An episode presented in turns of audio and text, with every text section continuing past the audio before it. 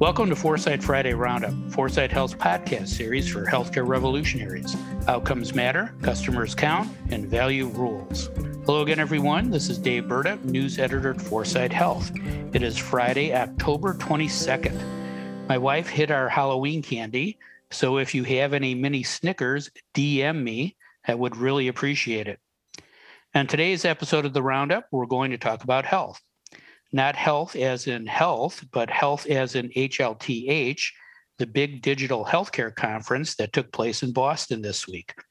Specifically, we're going to talk about the event itself, held during a global pandemic, and major themes from the event that tell us where healthcare is headed. To share all the knowledge that they absorbed from the event are Dave Johnson, founder and CEO of Foresight Health, and Julie Murchison, partner at Transformation Capital. Hi, Dave. Hi, Julie. How are you guys doing this morning? Everyone uh, back home safe and sound? Dave? Back home and recovering. You know, I feel like I've just gotten back from a kick ass New Year's Eve party. So a combination of elated and tired at the same time.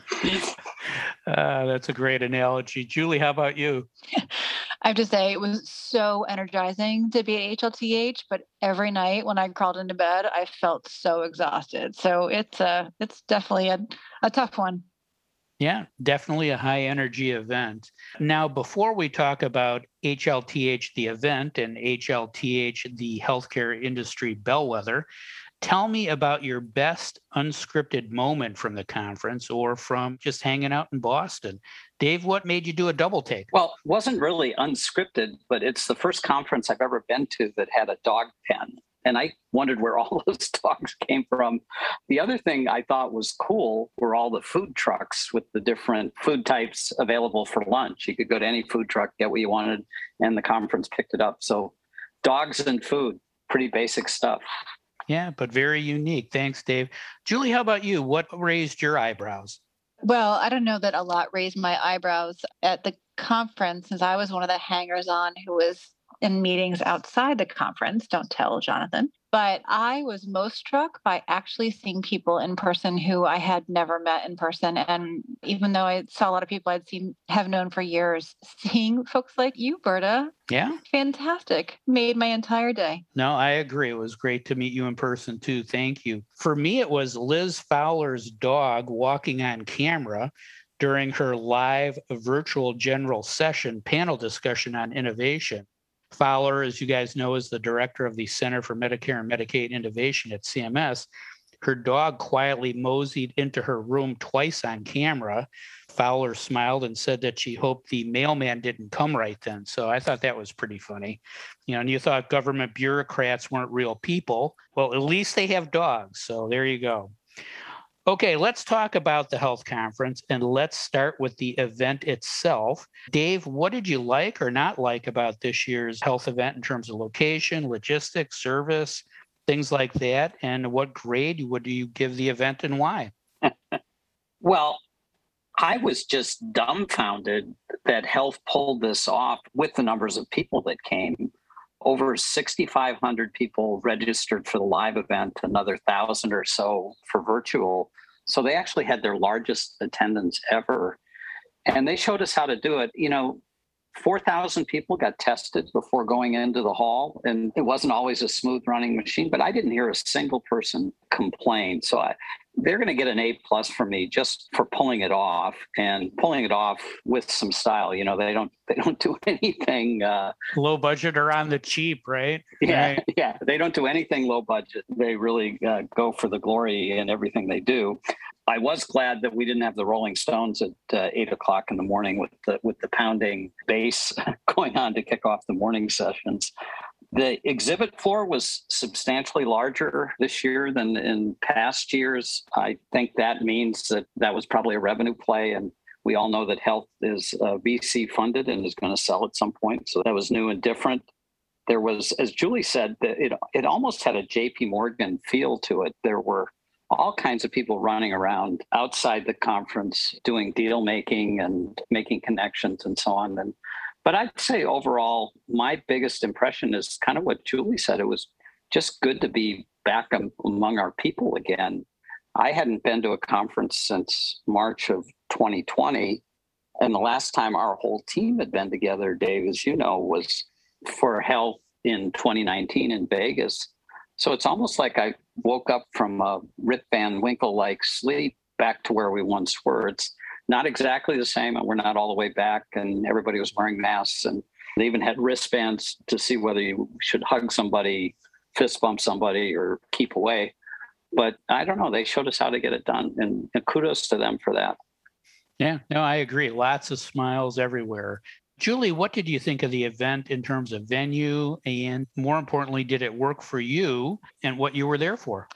Well, as I just stated, I really spent a couple days in the Omni right across the street and not in the event venue itself. So the Omni, I will say, is unbelievably gorgeous. And if anyone finds themselves in Boston and needing to be anywhere near that seaport wharf area, just stay at the Omni. The place is amazing. Great place for meetings. The Omni had a, a, great flair for the evening cocktailers, that's for sure. And I'll say on the con side, the restaurant and bar service was horrendous. I mean, talk about slow in every single way, just not ready, I think, for big numbers again in any way. Uh, Dave, you mentioned the wristbands made me chuckle because I looked at those and I thought, oh, I totally want a hugs wristband. wanted to steal one. And here's what I think Vegas is just a waste of time. Keep it in Boston. The proximity of the Westin, the Omni, even the Renaissance, and that convention center are incredible.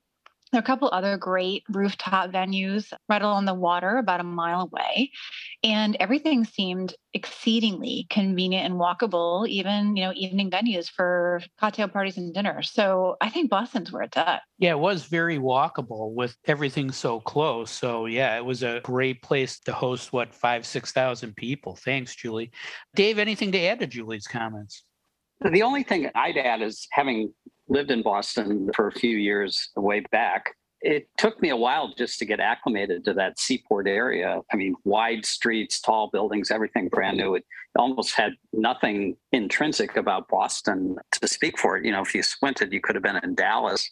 But that's also part of the reason it worked was, you know, it's it's all brand new and laid out well and convenient. I did take a five mile run on Tuesday morning in through Southie, which used to be a pretty hard scrabble neighborhood. That's the opposite direction of downtown. And it was spectacular. I mean, running all around the shipping area and the great water views, and they've created parks and so on. And it's just kind of remarkable to see the transformation that part of Boston's gone through. So, great place. Yeah, real renaissance. Thanks, Dave. Now, let's talk about some of the major themes that came out of the event. Julie, did you pick up on any common priorities from the people you talked with? What do those priorities tell you about what's going to happen to healthcare in the next five years? Yeah, I spent my few days there talking predominantly to innovative companies, of which there were hundreds, if not thousands, there, and some of the largest and most innovative health plans, health systems, and life science companies. And I'll say this large players are digging in, whether it's large players commercializing concepts that the industry's been talking about for years, or some of the big guys reloading their investment pipeline, given the returns they've made over the last 12 months. They're very much giving off the appearance of being in the game. On the flip side, I saw a lot of Me Too's. There are a number of very cool companies that have emerged in the last year and I think I heard of another four or five of those same kinds of companies hanging around HLTH. So we're very quickly seeing some Me Too's coming through the innovation pipeline. I'm starting to hear a whisper of platforms that are really coming to organize the exploding point solutions. Of course, we heard a lot about Transcarent. Accolade was really the front runner in some of this, and Solera is another up and comer in the health plan space. So platforms are coming. And a lot of these are really member navigators or guidance approaches, which I think is fantastic. We need more data informed, smart ways of getting people the virtual or hybrid services they need. I started to hear a lot more about digital in life science, which is exciting. Sounds like Ken Frazier talked a lot about that. And obviously, with the vaccines, how they're produced, how we're actually kind of learning very quickly how to keep evolving those. It's great to see more discussion in that area. I also heard about a couple new funds forming. So, with all the capital flowing into the market, forming new funds right now, it's interesting to hear that. But people are, you know, just dying to put more money into the space, which maybe is a really good statement about people's optimism for the next decade. And last but not least, I'm going to give a shout out to one of our favorite listeners, Jan Berger, who's been leading the pack on trust because she had a book signing for her new book called Re Engaging in Trust. And uh, I think trust is a lot more of what we're going to need to make this next decade work. Got it. And it. Sounds like there's no bubble in sight. That's great. Dave, what recurring themes did you pick up from the sessions that you attended and the people you talked with? How do those themes differ from the themes from 2019 when the HLTH conference was in Las Vegas? Julie gave just, I thought, a terrific outside in. So I guess it's my role to do the inside out.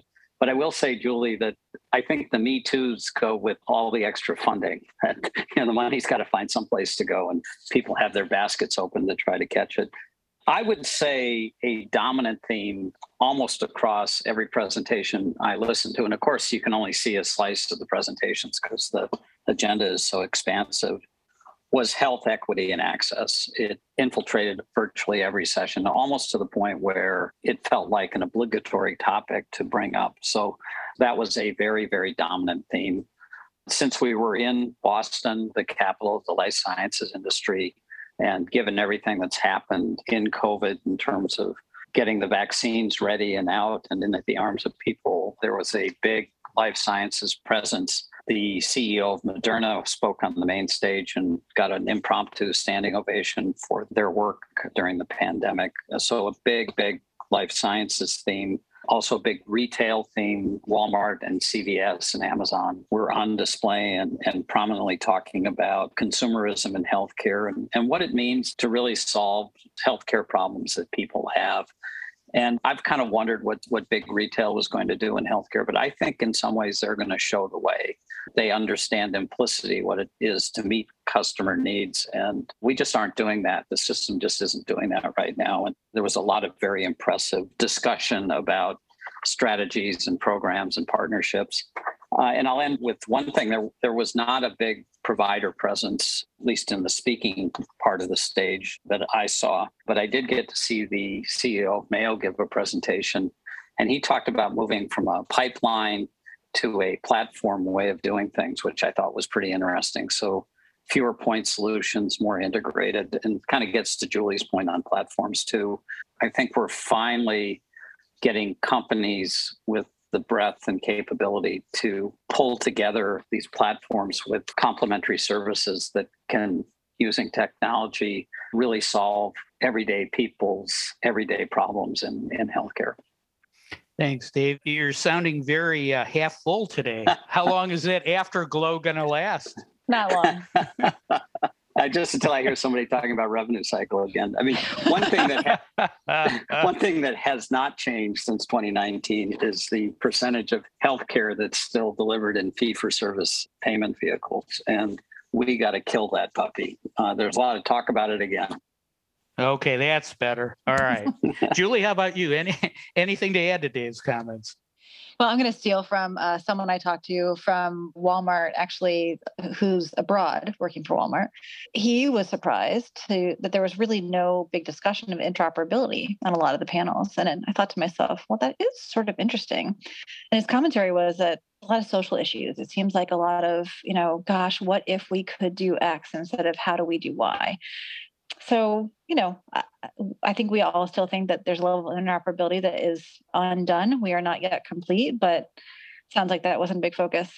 And then the second thing i'll just say is that something that you never hear talked about ever because no one wants to think about it is that just wretched phrase durable medical equipment DME. not frequently discussed. Yeah. Right. Who wants to talk about DME? But I saw a really interesting company that is really trying to rethink, organize, and simplify how home based DME works. And I just love when I meet entrepreneurs who go after spaces that no one else wants to touch. Awesome. That's really true. You don't think about that, but that's really key to making that hospital at home model work, right? Having the right stuff in the right place. That's right. Thanks, Julie. Now, if I were to do a word cloud from HLTH like you did, Julie, uh, last week when we talked about Amazon's digital health accelerator, I would say equity, scalable, partnerships, mental health, and seamless. That seemed to permeate every session I was at. So let's see who can check off all those boxes first. We'll see. All right, now let's talk briefly about other big healthcare news that happened this past week while we were all working hard in Boston. Julie, what other news caught your eye and why? Well, for me, it was a combination of talking to, gosh, at least a half a dozen people who said, Well, what's Transcarent really doing anyway? Does anyone know what Transcarent's really doing? What's Transcarent doing? and of course, right in the middle of the week, Transcarent drops a big announcement with Walmart where they're teaming up to make Walmart services available to other self insured employers through Transcarent's platform, things like pharmacy and optical and telehealth and behavioral and other healthcare services. So I don't know if this press release answered any more of what Transcarent's really doing, but I think we're seeing a lot of big news there about how they're trying to really drive costs down. Yeah, that made a splash. Thank you. Dave, what blip appeared on your healthcare radar this week? Julie, I'm still chuckling about uh, DME and going DME, PPE, M-O-N-E-Y, you know, like Mickey Mouse. And that was one thing that was definitely running through the whole HLTH conference is just how much money there is in healthcare and how many people are out there chasing it.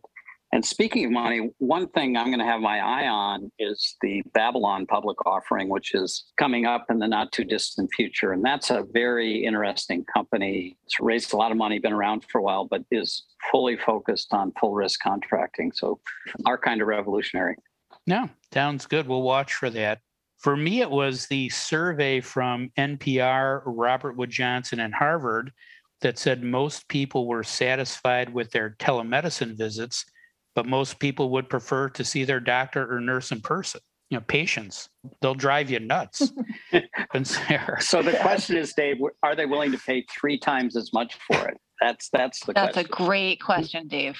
That is yeah. that's a good point. All right, thanks, Dave, and thank you, Julie. That is all the time we have for today. If you'd like to learn more about the topics we discussed, please visit our website at foresighthealth.com. You also can find a recording of this podcast and all our podcasts on the Healthcare Now Radio Network, iTunes, Spotify, and other streaming services. Subscribe now and don't miss another segment of the best 20 minutes in healthcare. Thanks for listening. I'm Dave Burda for Foresight Health.